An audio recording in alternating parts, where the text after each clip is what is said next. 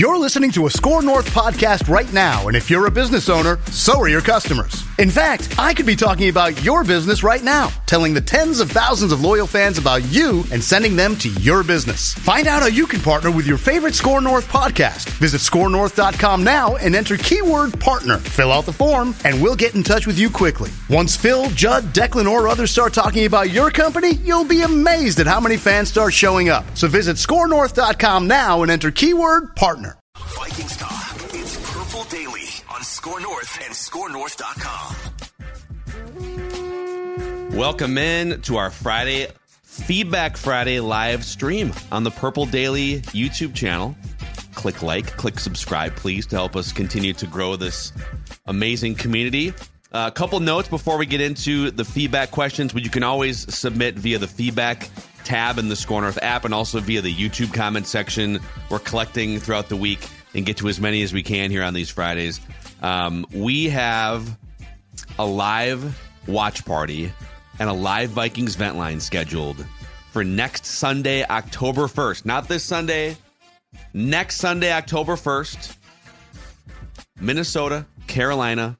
Um, Judd, you got more details for us? I'll let you say. I'll fill in any cracks here, but you go ahead and uh, you got your absolutely. Park Tavern hat on today, so I'm absolutely. I absolutely do, and uh, yes, we. So it, the game starts at noon, but um, as always, we hope it's going to fill up fast. Uh, doors open at 8 a.m. They're serving breakfast from uh, 8 to 11. After yeah. that, it, it uh, turns to the afternoon lunch menu, but we'll include, of course, appetizers, plenty of great beers, craft beers, drinks, and um, the the 11th frame is where we're going to be. But for those of you who attended the draft party, you do recall that there's also a patio there with TVs on the patio. They're plentiful. Hopefully, October 1st will be a gorgeous day. So there will be room. Uh, but yes, it, it's going to go, uh, it's going to morph from a watch party to a live vent line. It's going to be a fantastic time. Park Tavern is uh, a great spot, plenty of parking and plenty of fun. Yes, we'd we'll be serving hot takes for dessert once the game is over. So oh, we'll be serving hot takes in the takes morning, lunch. All, all, day. No, but if you want hot takes for breakfast, guess what? Flapjacks and hot takes are coming your way. so yeah, we're we're looking forward as uh, we've done. We did a couple of these last year. We do the the live draft party. Anytime we get to go out and meet as many of you as possible, we love it. So if you have uh, an open window on Sunday, October first, we'd love to watch the game with you at Park Tavern. And then uh, we'd love for you to participate in Vikings Vent Line. Also, a shout out to our friends at TCL, which has award winning TVs for any budget, any space, all with stunning picture quality. And TCL makes more than just TVs, they offer mobile products, audio devices, and home appliances. TCL brings you joy and simplicity through innovative technology. You can learn more at TCL.com. Are you guys ready for a little feedback Friday here? Do it. Let's get it here. All right. Kirk Tally, Kirk Tally Tally says, are KOC and Kwesi on the same page? Was KOC that ignorant of the offensive line and running back situation going into the season? What do you think? Do you think these guys are on the same page? Well, of course, they will say that, that they are, that they work, you know, as a duo, in tandem, everything's in sync. I think this is a great question. And my, my inclination is no. My inclination is no, they're not. Um, I think we've seen enough things that because here's the thing with Kwesi. We sort of know how he operates, but we but you know, he doesn't talk uh publicly that much. And so we're sort of guessing on some things with Kwesi. I feel like we know because he talks a lot publicly way more about O'Connell. And I feel like some things were done that O'Connell didn't necessarily like it seems odd that he he would have signed off on, right? Yeah. Um not to have a little bit more of a backup for the interior offensive line seems odd. I could see going into training camp and saying, you know what, we think Dalvin's gone, but we think Mattison's going to be our our guy. He's the top guy, but we're also, you know, Ty Chandler, and at that time going into training camp, Kene Nwangwu, right? And so, and perhaps DeWayne McBride.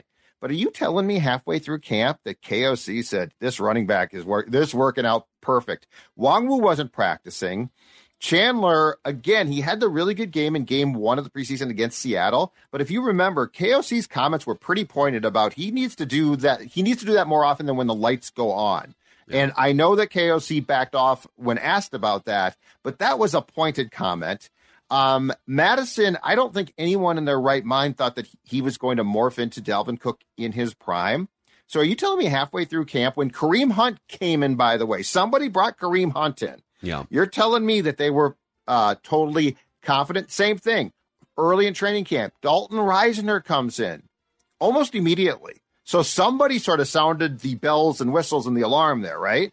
So no, I personally think what's what's happening out there dictates to me that the coach and GM aren't necessarily on the same page and might just in fact operate in very different ways. Of course, I'll probably take the KOC way because I'm assuming that because he knows more about football and also I trust him more because I've heard him speak more that um, I think that there might be some friction there. I think that's a great point.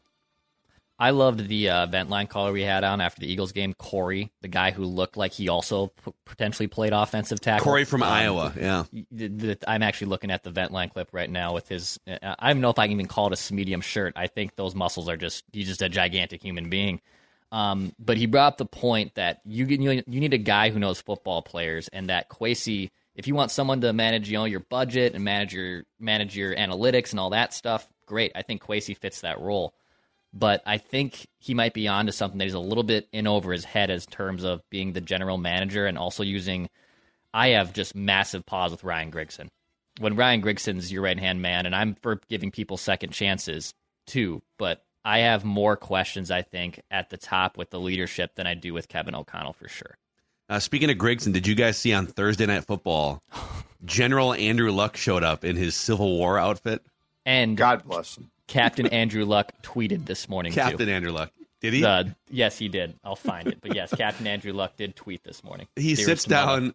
He sits down and uh, like Charissa Thompson says, uh, "Andrew Luck, how are you doing?" He goes, uh, "I'm I'm doing I'm doing um, well.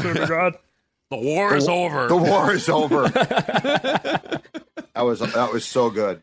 So okay, so Matthew Dowdell or Dodell has a theory on what may be happening with Kwesi KOC. Is there is there are they on the same page? Are they not?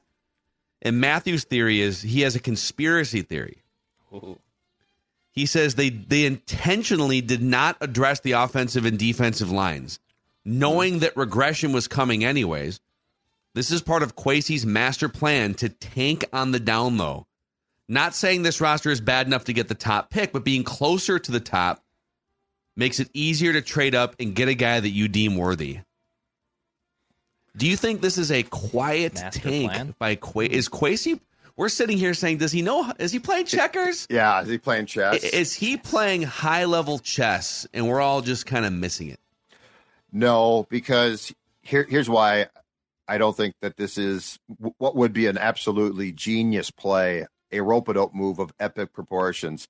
But this team also lost seven fumbles in two games, which is as as you've said, Phil, not sustainable. And if you don't lose seven fumbles in two games, you have a win or two. So no, I don't think that this is the team's not bad enough. Like like he would have needed to strip it down more. It has too many decent components, and I don't think that you can do anything called a tank when your skill positions on offense are Kirk Cousins, Justin Jefferson, Jordan Addison, T.J. Hockenson. So I love the thought process, but I don't see if if that's the game Kwesi is playing, he should have consulted me because he's playing it wrong. Well, I think Chipper nailed it yesterday. Uh, you, you bring Chip in for Purple Access, and uh, you can find him every other week. Got called up the show. yesterday Oh, to the yeah. Big big league show. and just kicked ass. That's right. So he he said Kwesi was doing his Christmas shopping at 5 p.m. on Christmas Eve. Great right? line. And that's kind of what it feels like. You know, everyone was kind of uh, so they're going to say goodbye to Dalvin Cook, which is the right move. But are we sure about their running back situation? Are we sure we want to run bring ten offensive linemen back to the same room? And everyone's been saying this since February of you know the beginning part of 2023. Yeah, yeah you know, you might want to. Yeah, you listen. That Christmas uh, list is going to be sold out. You know, you got to be careful if you don't start shopping early. At least go on Amazon or something. And uh, it just feels weird that they're now just, oh God, we got to get an offensive lineman in here. Oh man, we need to get a starting caliber running back in here to push Alex Mattison. Right? It's kind of kind of bizarre. I don't think Right. it's a, it's. A, I don't think he's tanking on the down though. I think they just overestimated a couple of their position groups. Right, but that's but to go back to the first question, this is what makes it intriguing is did they or did one of them because it feels like oh, somebody sounded an alarm in that building in training camp on the two positions that they're now trying to fill, right? Yeah. Like like when you almost immediately bring Dalton Risner in, somebody said, "Are we really sure about this? Are we really really sure?" And then Kareem Hunt. And and I think the reason why they expedited that trade for Akers so quickly this week was because of the fact that if they were going to assume the Kareem Hunt was still going to be an option, he was signed, I think, earlier that day by Cleveland, right? Yeah. So like somebody in that building is sounding an alarm that they that some that somebody with key decision making power did, did not heed at all until now. Yeah, I it's and also like I know Cam Akers has put up some good numbers in the past, but 22 carries, 29 yards so far this year, and a really smart coach that obviously KOC has worked with just said, "We're good, we're good. We'll just pretty much give him away for nothing." So, are you really finding solutions? It, it all feels rightfully so a little bit desperate. We'll see how it pans out.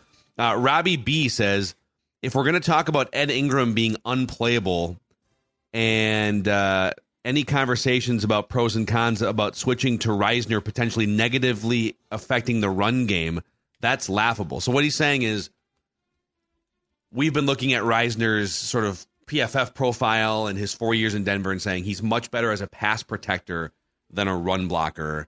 And so I literally just watched an entire episode, Robbie says, about how garbage the run game is, and an Alex Boone episode about how Ed Ingram is roaming around aimlessly into the secondary. And then the conversation finishes with Are we sure Risner is going to be the right upgrade? Let's shoot for five playable offensive linemen and then worry about the advanced analytics later. Yeah, I mean, I'm I'm there too.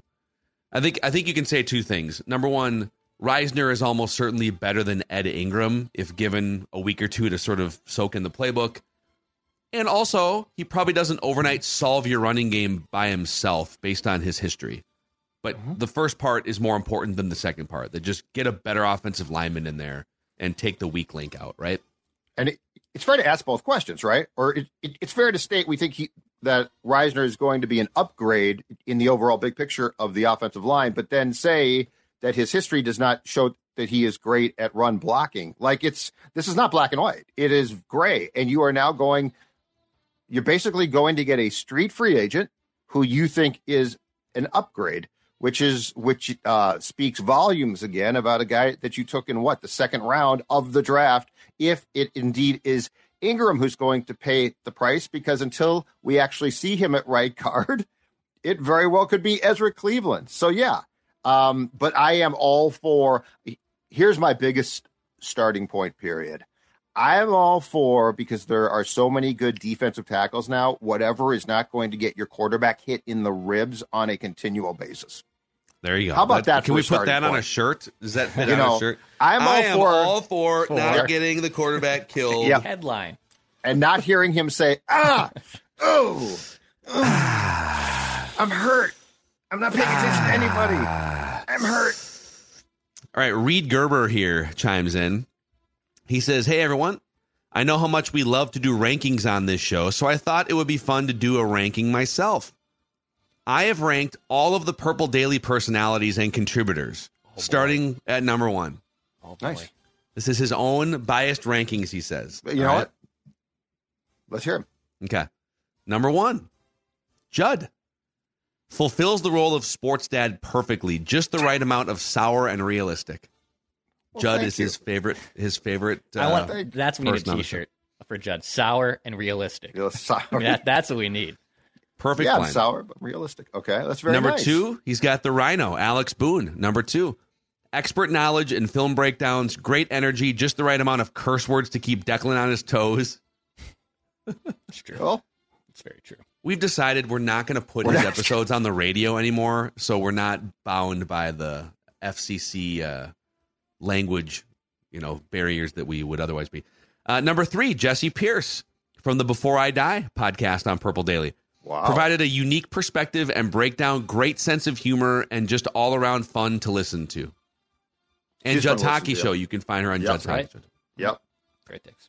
All right, number four, Phil M. That would be me. I'm Phil M. Phil. Do we have two Phils? Perfect mix of football knowledge and analytics. Has some great one-liners. That's great. And just uh, perfect mix of cynical and positive. Not afraid to stir things up. Number five, Tyler Forness from the uh, Purple Daily on Draft podcast and Purple Access. College knowledge is incredible and gives his takes unapologetically, stands by his calls. Mad respect. Number six, Declan, one of my favorites, but as the producer, we don't hear his takes enough. So if we can get Declan's takes a little more, then you might be able to climb higher up on the. Do you have a take right now? No, I do not actually. Okay. Keep working on it, and if you if you have one, Well, we he's can. move also you up. working though. Dur- like th- I'll, I'll defend Dex here. He he's doing stuff as well to produce the show. So like there are times he's actually tied up and can't just be like also hosting the show or or spewing hot takes. I, I'm the I'm the quality control coach. I'm that guy mm-hmm. who's trying to bring in Sean McVay from running on the sidelines. Like For I got Phil. my hands Your Phil's- full. You know, I got I, my hands are filled right now. I, I got Yep. so many I got so many balls in the court. Yeah, Declan. So Declan, he runs production, he runs social media, he's grabbing clips from the show and track marking and making sure everything gets distributed and stuff. So that's why he's not. Uh, that's why he doesn't talk as much. Some people wonder why doesn't the guy on the left talk as much? Because Right. he's he's handling all the infrastructure of the show. Number seven, Doogie, scoop, scoop, scoops. Number eight, Chip Scoggins kind of feels like an old head, but brings a unique perspective. wow, an old head. And then he's got Ross number nine. He loves Ross, but he has Ross number nine. So, you know, he had pretty much good things to say about all of us fair. here. Yeah, That's that's very true nice. Yeah. Appreciate that, negative Reed. That's very nice. Yeah. So, Reed, thank you. If anyone else has rankings that you'd like to submit, we will probably read them on Feedback Friday here. Uh, Ryan Keel says this season has the same feel as the Tank for Trevor season from a few years ago. A generational talent at the top of the draft, but here the Vikings are again in the middle ground. If they start one and five again or whatever it is, I hope they just accept it and not fight and claw back to eight wins and torture us again with mediocrity. That's what they do, though. That's what they do. Um, aside from what the Wilfs have, since they bought the team in 2005, the Vikings have had one just train wreck year, right? Uh, Les's, I guess it was his third to last year, uh, 2011. But anyway, they, they don't do that. Like they just don't. And, and it drives me crazy at times, but until the Vikings actually just tear it down and say, okay, we're going to be bad for a year or two years. I, I will, as long as the Wilfs on this team, I will never believe that they are going to make that commitment. When they traded in Ngakoue back in 2020 off to that bad start at the deadline, I thought, okay, here we go for the first time, right? And that was the trade. That was it. And it, that was more because he was a terrible fit here. So um, I, I know what the person's saying. I don't disagree with it, but I've sort of grown to this acceptance of I don't think we're going to see that, man. I don't think anyone, and they're going to rebound enough to, yes, be in the middle of the pack. They might not be good, but they won't be terrible. Yeah, it's very likely they rebound from the 0 2 start to be competitive. The only way that they wouldn't is if they trade Kirk Cousins. And I know the it's funny the national media. I saw more stuff this week too. The national media remains all over this. They're trying to will Kirk Cousins to the Jets. So to me, that would be the only way is if you replace Kirk Cousins and Nick Mullens stepped in. They- yeah. and, and Nick Mullens is capable, but he's not as good on any level as Kirk Cousins is. Yeah. So- They're not, and they're not doing that.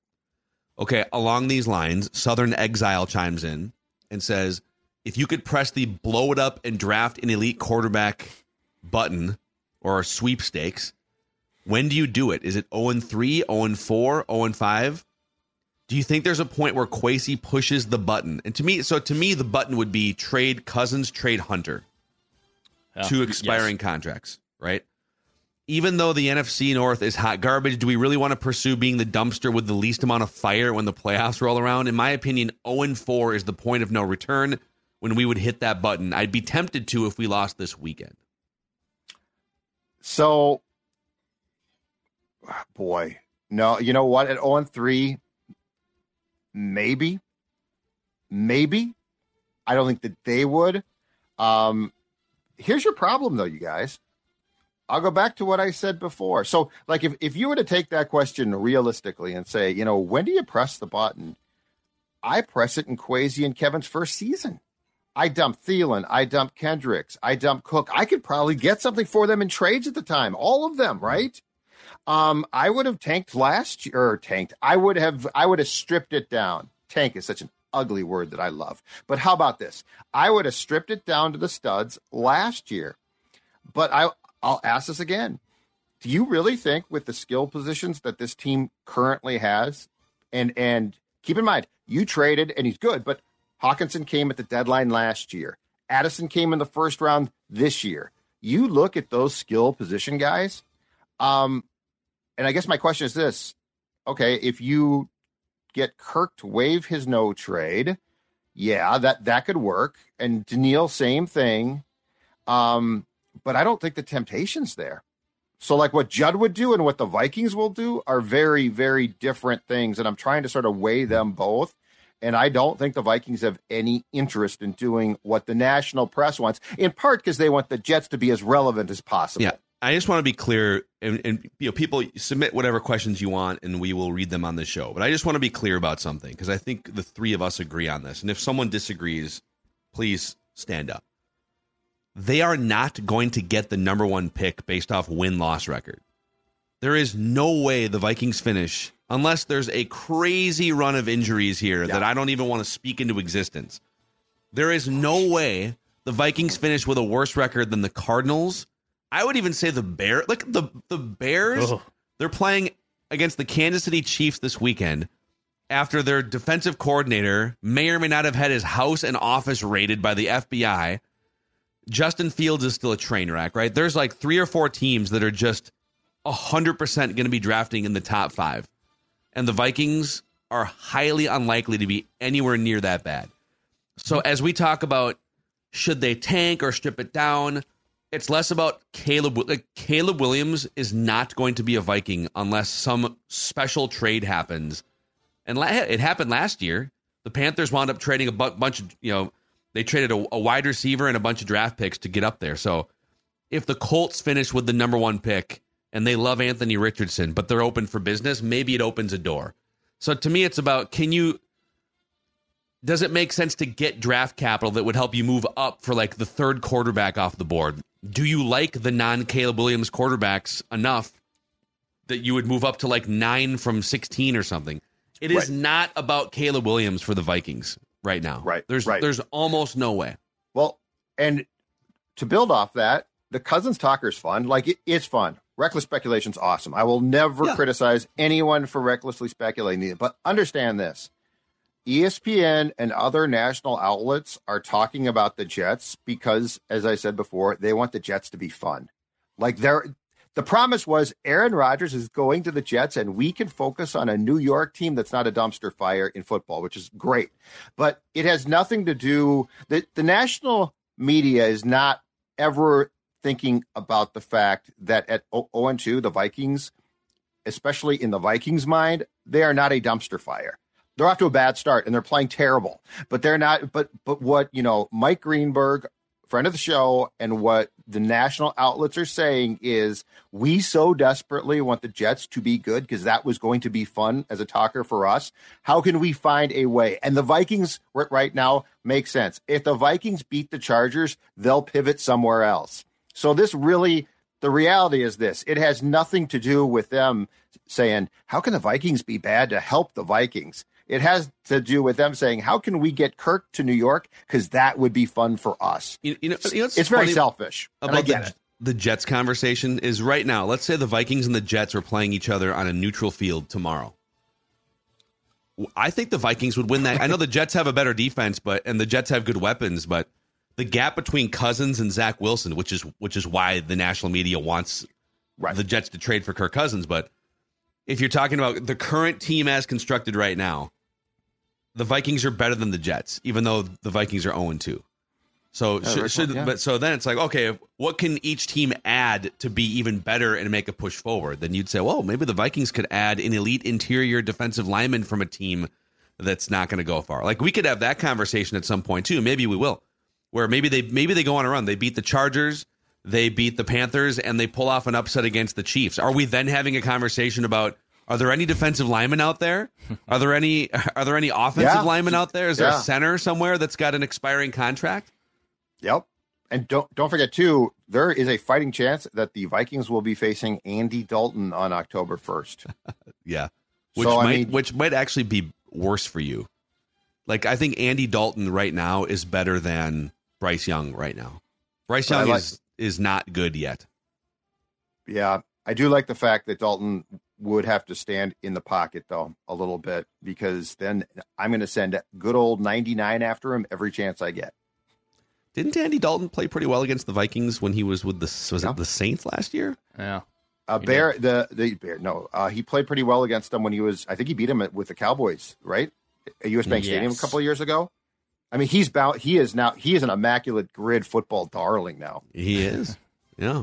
The Vikings were on the grid yesterday on the football immaculate grid. Oh, I didn't look at it. Darn it. Yeah, sometimes I'll play that, but it's like unless you know who the guards are, it's like you, it's hard to do it with just the skill position players. You really got to know your trenches and your defense. Uh, hey, before we uh, keep going here, we also have a random Viking of the week. Let's shout out a couple of friends here. Our friends at Livea, helping Purple Daily listeners change their lives over the past couple of years. Yeah, you know what? If if you are right now contemplating trying to drop weight, and you look at the screen right now, if you are watching us on the YouTube channel, and you're like the guy on the left and the guy on the right, they do not look, look like the same person. I am here to tell you that they are. The Sports Dad down 40 pounds with a program that I could tell you right now. I guarantee it works. And if you don't believe Sports Dad, believe this. This has been voted the best weight loss program in the state of Minnesota three years running, three consecutive years. And right now, there is a fantastic offer on the table. You talk about offers, you talk about contracts, you talk about good deals. Three months for free. That's right. If you join now, three months for free. And you're just starting then a weight loss journey. And in three months, you're going to drop weight, but you're starting a, a weight loss journey that is also going to continue that to help you maintain that weight loss as well. 855 go L I V E A, Livea, L I V E A dot com. Check them out. Boom. Hey, how we doing on Underdog here so far? How uh, someone sent us a slip, I think, uh, via email this morning. I saw. Yeah, we got actually a good amount of underdog slips. Those are the preseason ones. I'm going to roll the actual ones. Here we go. Got some great slips that came through. Okay, a $50 slip here with a nice little McCaffrey parlay. There was a Joe Burrow parlay, a couple another $100 slip here. A lot of great gimmies from Underdog Fantasy. In fact, in game, they will get. I, I took one last week that hit against the Eagles. They said, uh, "Hey, can Kirk Cousins basically get 50 yards between now and the end of the half?" You're damn right he can. Uh, they'll give you gimmies in Underdog Fantasy, and when you join with promo code SCORE, SKOR. They'll match your first deposit up to 100 bucks. If you have joined Underdog Fantasy, send us those slips. And if you're looking to join, join right now. Promo code SCORE SKOR. They'll give you a hundred dollar match. Go download the Underdog Fantasy app. Let's go. And then uh, let's go to uglydeck.com here too. So the, the best part about Ugly Deck is you can save a lot of money with their do it yourself. It's a DIY kit, basically, a framework to help you be a master uh, of your own deck. It's a position coach, and look at that. That from an ugly deck to a deck that is gorgeous. In fact, right now, our friends at uglydeck.com are offering a reserve my deck package now special for the DIY homeowner who wants to build a deck in the spring and save huge bucks for a a limited time and customers who reserve their deck package. Now uglydeck.com is offering up to $1000 that's right off a full deck package plus locked in 2023 pricing. uglydeck.com will then deliver your deck package to your driveway by may 1st of next year and you'll be the smartest diyer on the block saving as much as get this ladies and gentlemen $10000 on your deck build. Remember with ugly deck you get uh, you get free plans, a free coach, access to their online deck build academy, and they will install your footings and ledger. You do the rest, and you save. Go to uglydeck.com today. Click on the Reserve My Deck Package Now button. Again, save up to ten thousand dollars and have yourself a beautiful deck next spring. This is Tom Barnard. Can't get enough of sports talk with Phil Mackey and Judd Zulgad? Tune in to the new Tom Barnard Show podcast Monday through Friday as Phil and Judd join me to discuss the latest sports headlines and whatever else comes to mind. Just download the Tom Barnard Show app wherever you get your podcasts or visit tombarnardshow.com. It's another way to get more from me and Judd talking sports and having fun with Tom, and it's all at your fingertips. Download the Tom Barnard Show app now and join the conversation. Let's keep it rocking here on this Feedback Friday, live on the Purple Daily YouTube channel. We're, we're live on Fridays around 10 a.m. Central Time. We're live the day after Vikings games at 9 a.m. Central Time, and then we're live, obviously, right after Vikings games for Vikings Vent Line, the place to be for uh, for Vikings therapy, for Vikings celebration. It's kind of up to them whether they win or lose. Justin Baker says after watching the Dolphins' offense and how imaginative it has been to get receivers open so quickly for quick strikes down the field, I couldn't help but wonder if KOC should be emulating McDaniel's offense rather than Shanahan's. They both have some similar principles Yes. in that they like to run heavier. The Dolphins love to run a, like two running backs or a fullback, um, heavier personnel packages. Think about it. Miami has been carving up two good defenses with quick passes, in large part to protect Tua, and it's working. They also run more outside zone run plays, which is what this offensive line is built for. They have you know better blocking tackles than guards. It just seems to me that the Vikings are more suited for how Miami plays a speedy track meet rather than San Francisco's power run game. So I looked this up in terms of like the quick hitting passes. Tua has the quickest time to throw in the NFL. Like the it's the shortest time in the pocket to throw, but that's by design. He's getting the ball out quicker than any quarterback in the NFL. Now Cousins is 10th quickest, but there's about a half second difference between Tua getting the ball out and Cousins. Mhm. So that's that's an interesting point here by Justin Baker, the uh, the emailer.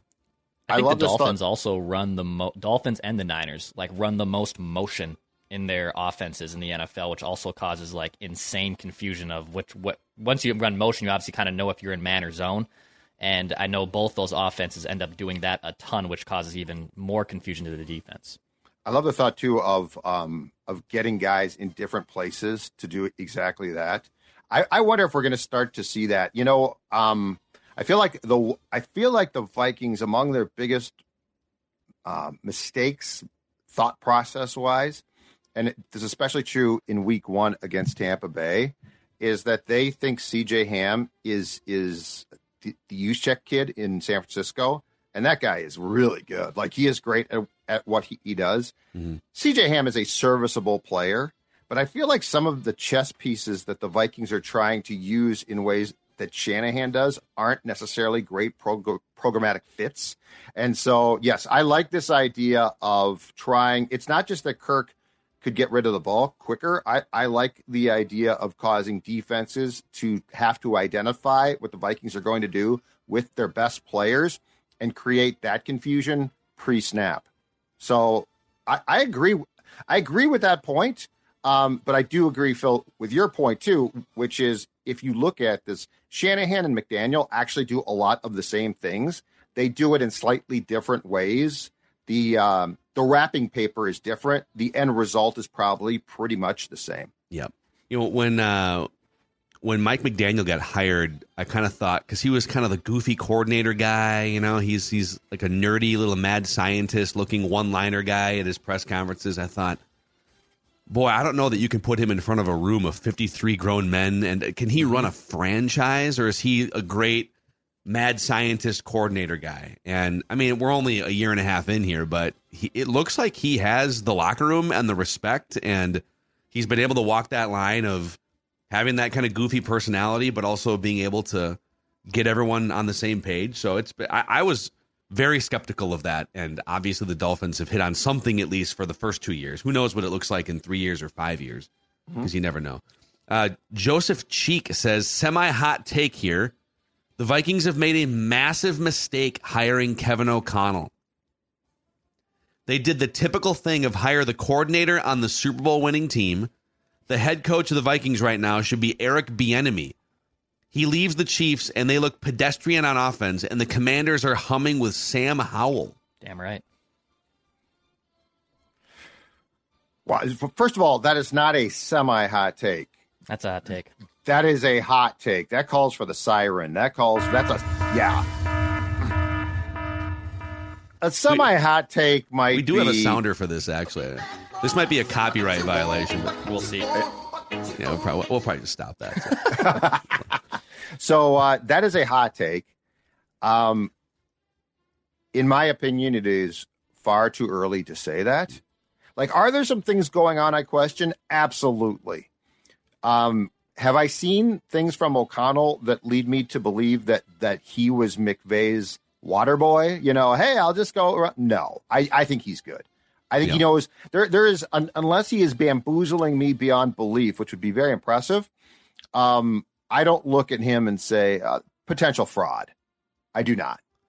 Yeah, I think also are we just overreacting to the first two games of the season with this take? So the Commanders are 2 and 0 and the Vikings are 0 and 2. And the Commanders offense looks a little bit better than people thought, right? Like is is the first two games of the season enough to say, "Oh, it was a mistake to hire forget about the 13 wins last year and the fourth quarter comebacks Yeah. and everything. It was a mistake." And Eric Bieniemy Let's give Bieniemy a full season to call plays and run an offense, and and I, I do think he deserves a head coaching job. But I also believe that, and I mean, hell, you you covered him when he was the Vikings running back coach. He's an abrasive guy. Like he and he, there was a couple run-ins during training camp this year with the Commanders, and Kevin O'Connell is kind of the opposite. He looks to I wouldn't say avoid conflict, but he brings people together in a much different way. They're very different styles. Maybe they both wind up being successful. I don't think you can say after two weeks of, unless you were saying it last year. If you were saying, despite the 13 wins, Kevin O'Connell is a bad coach and it was a mistake, then okay, at least you're sticking to your guns. I am far more concerned about Kwesi Adofo-Mensah than O'Connell right now. I I, have a lot more that's the way- questions there. A lot of people feel that way. Yeah. Mhm. Paul P says, I'm not too sure about this competitive rebuild. Right now, it seems like neither. Even if they traded places, I'm sorry, if they traded pieces and blew it up, could we just trust, could we trust Kwesi to make good draft picks? Well, I realize draft capital has gone um, to the offensive line. It still doesn't match up. Our defensive line is the same. We get pushed around. Uh, sleepless in Seattle, Paul P here. Yeah, it doesn't feel like a competitive rebuild. It feels like they're trying to win, and they haven't so far this year. Well, I mean, and what does that mean exactly? Like, like it, it's sort of if, if you break those two words down, they don't really make sense together. So you're trying to be so you're compet- competitive rebuild. Um, I think it's sort of a terminology phrase that that Yeah. that you can glum onto. But like, what does that mean? And yes, I, I don't think there is such a thing probably as a competitive re- rebuild because rebuild in itself is tearing it down. Um, Yeah. But I, I also think ju- just to go back to one thing I don't think that's getting harped on enough here, like because we can be like, okay, OC's off to a bad start and blah blah blah, and that's not wrong. But one thing that I think is not being pointed out enough, and it's a it's a major issue if you're a Vikings fan, just to sort of get your head around this team. And I, I started talking about this um, ear- earlier in the week. Declan just said it himself, and he's right. You know, how's this team running? Like, who's making decisions? Is Ryan Grigson actually your football guy? Like, is Kwesi taking advice from Ryan Grigson? I feel like I feel like Grigson is get is getting a huge pass in the fact that he failed with the Colts, and now he's just sort of the shadow GM here type. Well, I don't want that. I'm with Declan. That's not a good idea. Yeah. And and to go back to, and I got a note about this on Twitter, uh, mocking me, but I still think it's important to go back to what Vikings.com put out draft night of, you know, your your head coach is an offensive guy is saying Jordan Addison is our guy. Let's run to the table with the card. Let's just give He them the damn And he was right, by the way. he was right. He was a thousand percent right. And then Kwesi is still on the phone, and Grigson finally steps in. It's like we got to just make the pick, boys, or we're going to lose. So I got a lot of questions about how this team is being run from a front office standpoint, and who's running it exactly. Mm. And I don't think we know. And I know that I'll get comments, oh, the Zulgad conspiracy theorist or not. But I mean, that's that's important. Who's running this team? Because I'm going to tell you right now, in my who is running this team power rankings, I trust O'Connell more than Kwesi, but I might trust Stella more than Grigson. So you know, like I like this is a this is a I think this is a very important discussion about where this team is going from a roster construction. There's nothing more important from a roster construction standpoint. Yeah. But again, if they win against the Chargers and then they win against the Panthers and Dalton Risner looks great, you know, the, the tone of the conversation is like this because they're 0 2. And they're 0 2 in large part because of six lost fumbles, which is Right. like his, historically bad or unlucky, but also not sustainable. So the, it, let's let's. I'm going to give it a few weeks until I start to really really question the front office. See It's what not- happens. So it's not 0 and 2 that concerns me as much about them, though. It's this. It it, it is that when you're 0 and 2, the easier to gloss over draft from 2022 now becomes Sure. a sore a sore thumb. Like there's enough there's enough I am seeing where I am like, okay, who's doing what here and how and why? You know, Ed Ingram's a second round pick. Why does he need to be replaced? Why isn't there more? Why did I see the GM potentially trying to peddle a draft pick that the head coach desperately wanted? Yep. Like No. those are the things that stick out to me. Those are fair. Those are fair. Uh, JT Maraski says, uh, let's see here. Uh, who would you guys say is the worst guard in recent Vikings memory? Is it Dakota Oh. Dozier? Is it Ed Ingram? Is it Danny Isidora? Oli Udoh, who was forced to play there, was an unmitigated disaster. Dakota. Dozier was awful, but he had a background at guard. I feel like I feel like if you want a guy who was a disaster and was just set up to fail because he was called like two weeks before training camp and he played tackle and like, hey dude, play guard. Yeah. That that's that's probably my pick because it was just awful. But Dozier's up there. It's a good one. I think I think Oli Udoh is in terms of like last ten years or so. Oli Udoh is the worst guard that I think I've seen. Ed Ingram is probably the second worst. Dakota Dozier was really bad too, but There- dude, Ed Ingram is so bad. Yes. Yes. And in in fact, Jackson Warning just uh, put up in the comments Dru Samia. I forgot about Oh, Dru That- Samia, That's a that's good another one. bad one. The two guys that come to mind, like almost immediately recent vintage, are Oli Udoh at guard and TJ Clemmings at left tackle. Oh, Clemmings. Oh man, Like for a tackle, Yep. That's just like 16. I was trying to figure out. because Kalil went down right, and then Clemming stepped in, and that was the whole deal where Boone went to uh, Zimmer's office and said, "Hey, like obviously we're struggling at left tackle. I played tackle in in college at Ohio State. I will happily play left tackle if the team needs it." And uh, I think Zimmer told him in no uncertain terms to go bleep himself and worry about his own job. He's told that story before. Um, uh, that's Mike Zimmer treating players with a high level of respect. I would have loved to hear that conversation. By the way, would that not have been a great conversation? Because my guess is Oh, Booney did God. not leave quietly. No, he did not. No. He did not. Uh, Jake Nelson says, I was officially Judd's 1,000th follower on Instagram today. Wow, Judd.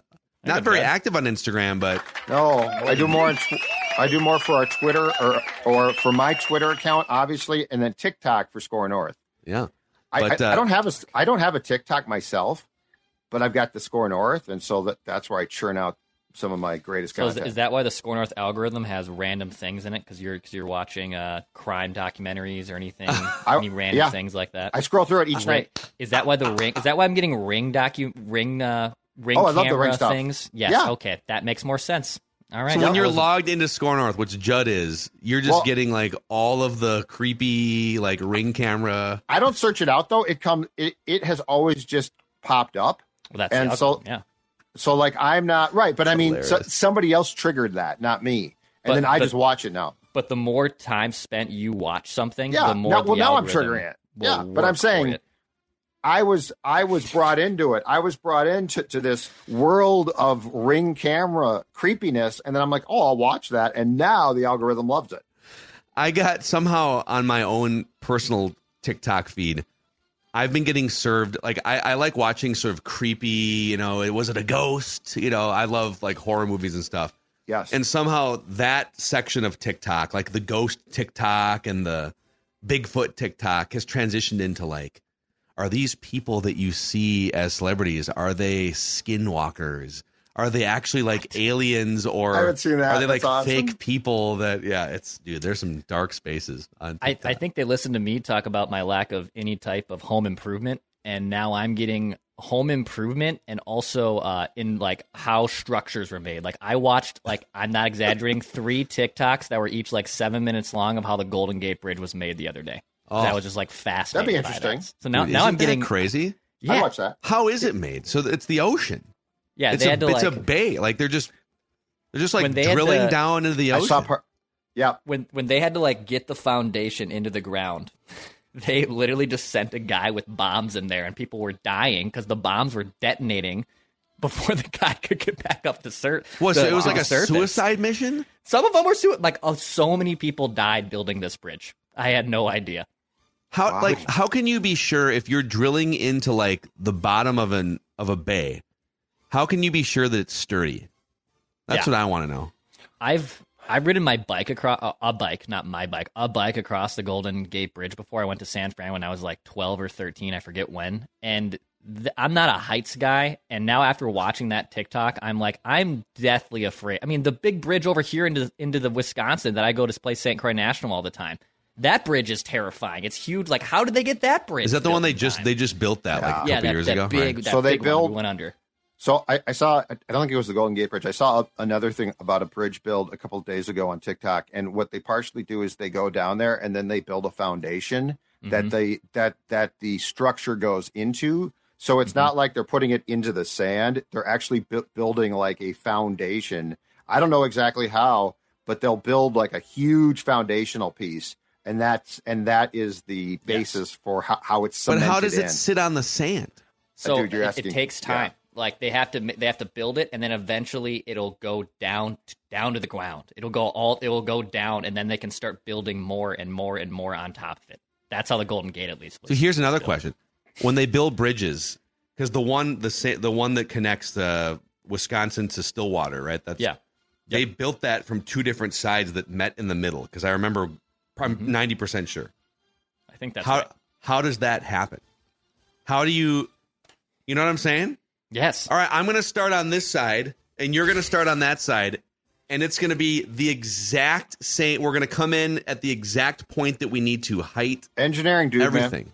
Engineering, It's incredible. crazy, isn't it? Am Those- I- You're dealing with some really, really smart people too. Yeah. We're sitting here ain't trying to us. figure out who should be the right guard for the Vikings. We're like, Yeah. I don't know. That's why we do what we do. should do. it be Know- Ingram or Risner? know your lane.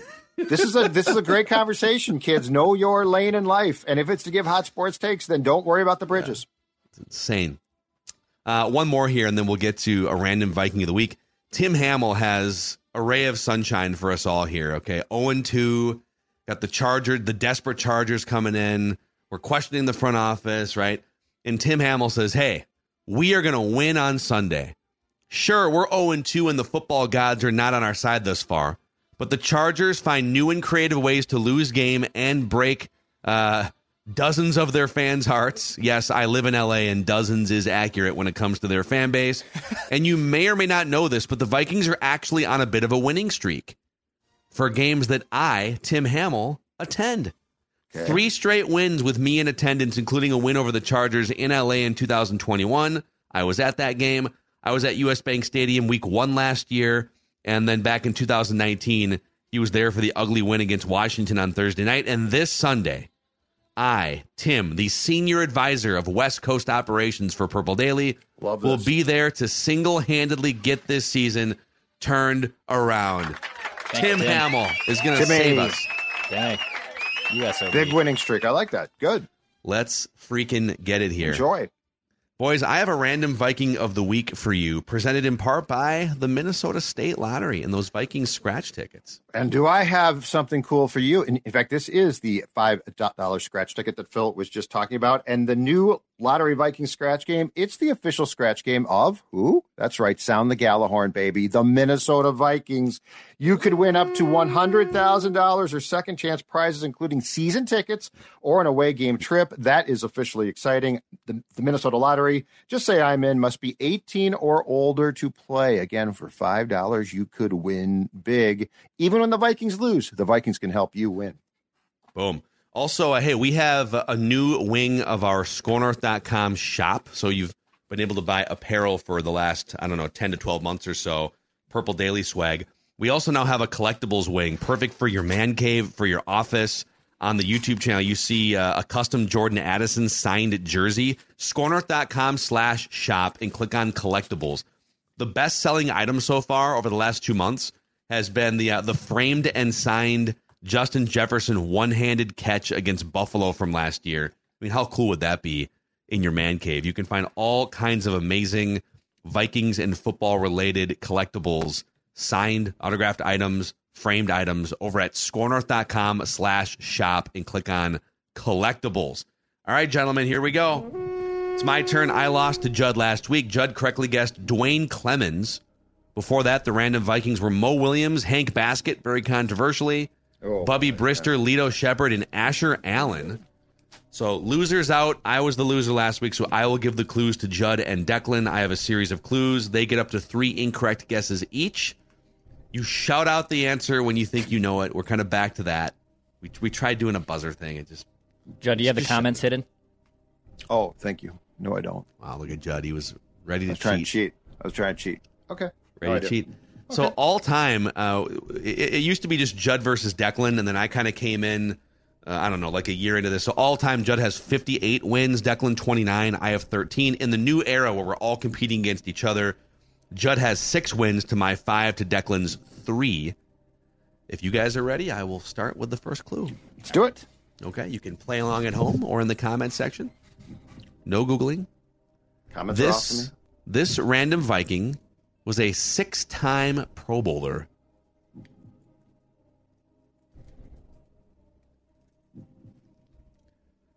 By the way, we do allow you if you have the list of random Vikings, you Yeah, can you know what? control F to see if we've done them before. You know what? I'm, I'm going to do exactly that right now. I'm going to get that. Oh, you have a guess? up. No, no, no. I'm, I'm going to get the file called up. I've got the file right by me this time. I ordinarily don't. Okay. Uh, so random Viking of the week. This random Viking once finished third in the Associated Press MVP voting. Was almost an MVP in his best season.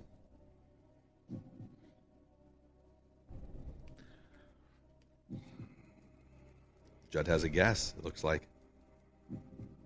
I don't think we've done him. Randall Cunningham. Randall Cunningham is Mm-hmm. incorrect. Okay. Have we done Randall Cunningham? Let's. Huh. Mental note for later. Huh. All right, this random Viking was a college football national champion.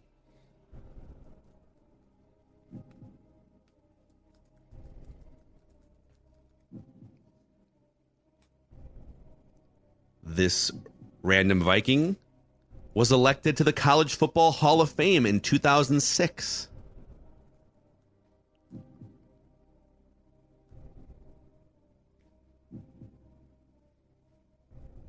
Declan's light just went on there.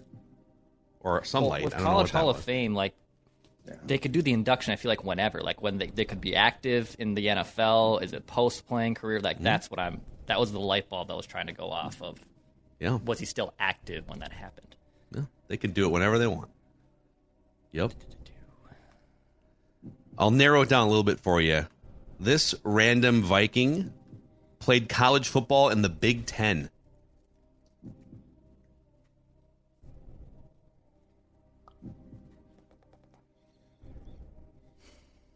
This random Viking was a first round draft pick.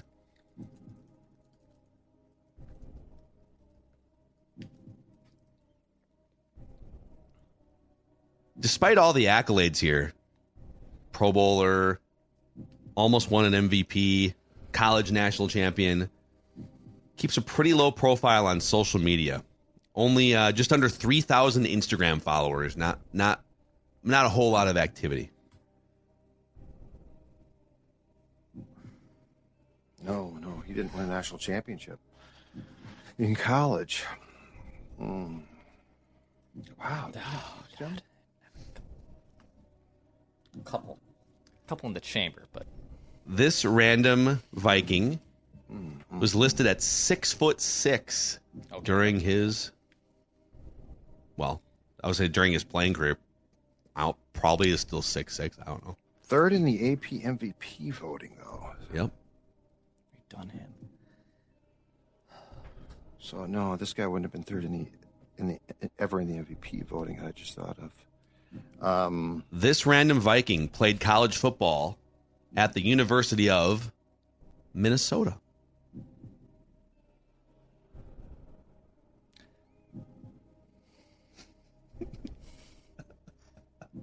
He was Hold the on. first round pick. oh, Oh God, I don't. Hold on. So at the University of Minnesota, yes.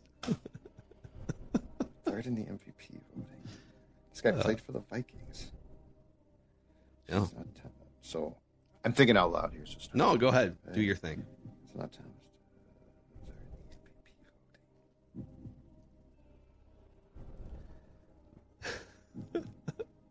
You guys are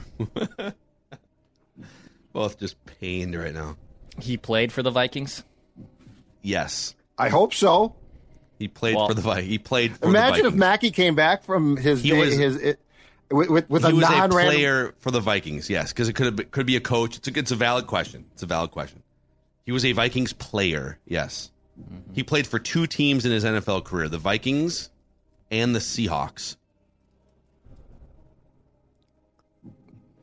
Hold on a second.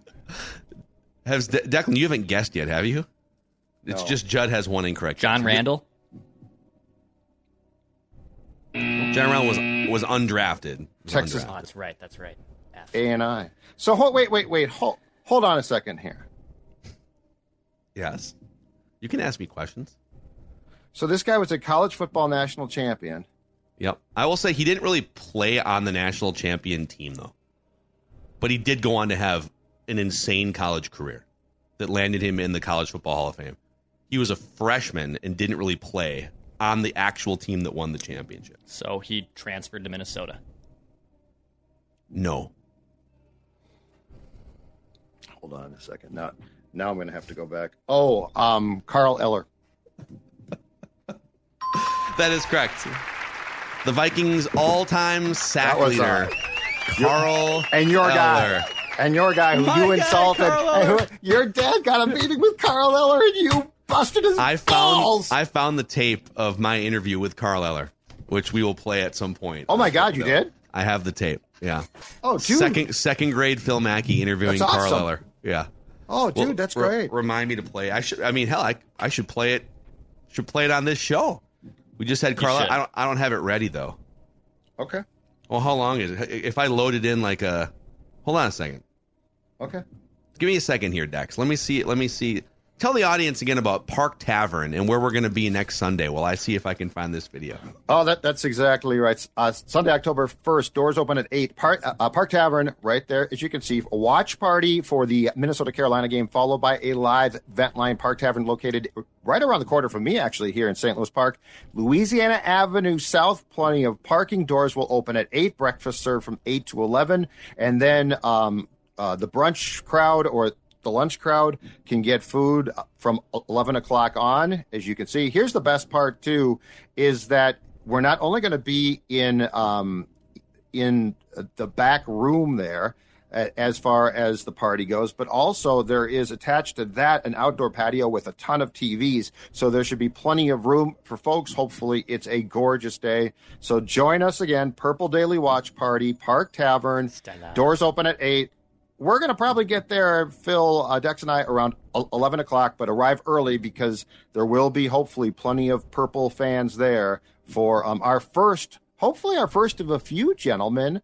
Purple Daily Watch Party slash Vent Lines this season. It's going to be a great time. Yes, we're uh, we're looking forward to it. Any we love just meeting listeners and viewers of the show. So um, don't be shy. Coming up to us, say hi, hang out, cheers a surly before I die lager. Okay, I just loaded it in here, Dex. It's it's four minutes and fifty seconds of second grade Phil Mackey interviewing Carl Eller for a class project. The setup is my dad and Carl in the early '90s. They worked together on a couple projects. Uh, they they they're both they were both recovering alcoholics who then spent chunks of their lives helping other alcohol uh, alcoholics become alcohol free. And so my dad met Carl, kind of became friends with him, and we got lunch one day at Hubert's, the old sports bar by the Metrodome. And my dad introduces me to Carl and says, "Philip, this is Carl Eller." He went to four Super Bowls with the Minnesota Vikings, and me trying to show off my sports knowledge. I said, "Yeah, and he lost all four, right?" And luckily, Carl didn't just crush me into dust. He laughed, and we had a fun lunch. And then, uh, and then he said, "Yeah, I'll I'll sit down with eight year old Phil Mackey for an interview." So I don't know if you guys want. It's like it's like four minutes. People can duck out if they want to, but it's up to you guys. So run this into duration, and then we'll wrap. I'll just, I'll just play the flash video on air production meeting. Is that what you want to do here? You want You to come tell. back from uh, it? it's up. It's up to you. Got what do you mean come back? Oh, like come back from it after? No, let's play it and then we'll we'll say goodbye now and we'll play this interview. Okay. All right, And then- let's hear it. Okay. Hi, I'm Philip Mackey. This is Carl Eller. He played defensive end with the Minnesota Vikings for 15 years, from 1964 to 1978. Carl is 6 feet 6 inches tall and weighs 265 pounds. Carl played in six Pro Bowls. He never played in the Metrodome because it wasn't built yet. He played in the Metropolitan Stadium. Carl was a five-time All-Pro defensive end, and he was the number one draft pick for the Vikings. He was one of the Purple People Eaters. Carl played in four Super Bowls. How did you get the nickname Moose? Well, I got the nickname Moose in high school, is what my friends uh, started to call me after they saw me run around the, the football field for a while. They said I looked like a big old moose running around out there, and the name just kind of stuck. Did you play any sports besides football? I played track in high school, but other than football and uh, and track, that was it. How long did you live in Winston-Salem, North Carolina? I spent all of my young uh, life there. I uh, lived there up until I went through high school. So then, after high school, I came to Minnesota. Do you still have family there? Yes, I do. I have uh, relatives. I have aunts and uncles and uh, people like that. Uh, my mother lives in Minnesota, so uh, that's uh, uh, my family's kind of spread all over the country. Do you have did you have any problems when you were young? Well, I probably had uh, problems like uh, most uh, young kids growing up. Uh, I wasn't that much of a troublemaker. I tried to stay out of trouble, but yes, I had my share of problems. How are you feeling when you made that pep talk at halftime during the playoff game on December 22nd, 1973?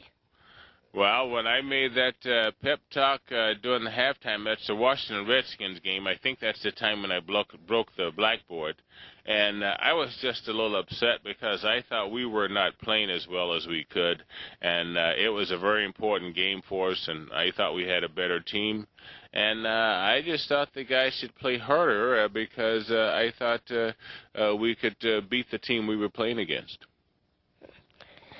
What is the most interceptions you got in the game? Uh, I think I've never got more than one interception in a game, and I don't have very many interceptions in my entire career. I probably have about three, maybe. Did you play for any other football teams in the NFL? I played one year with the Seattle Seahawks. That was my last year in professional football. How long have you been practicing football in your whole football career and when you were a kid? How long? Going back to the days of when I started football. I started uh, just before I got into, or right when I got into high school. I didn't play football when I was very, very young, other than uh, at the playground and uh, just with friends in my neighborhood. But I started to play uh, football uh, in high school, and then I kept on playing all through 16 years at, at the professional level. How long have you? Oh, I read that. Have you ever got any touchdowns? If yes, how many in the game? I've gotten a couple touchdowns. I had one, only one in a game, and uh, my first touchdown came as a professional. When you were eight years old and in second grade, did you think you were going to be a football player? No, I didn't. Uh, when I was eight years old, uh, Philip, I was uh, uh, just uh, really had all I could do to keep up with school, and uh, I did like my second grade teacher though. She was nice, and uh, and so I did enjoy school when I was in the second grade. But much beyond that, no, I didn't have any ideas about playing professional football. Do you have any messages for kids my age? Well, I think you are a good example. If uh, if the kids in your classroom are as uh, creative as you are, and actually this takes a lot of courage. I'm I'm really uh, impressed with the questions, and uh, I think it's a it's a good job. It's an indication of what I think uh, young kids are doing, and and uh, it's really a, a pleasure to to be interviewed by you. Thank you for your time and granting me this interview. You're welcome.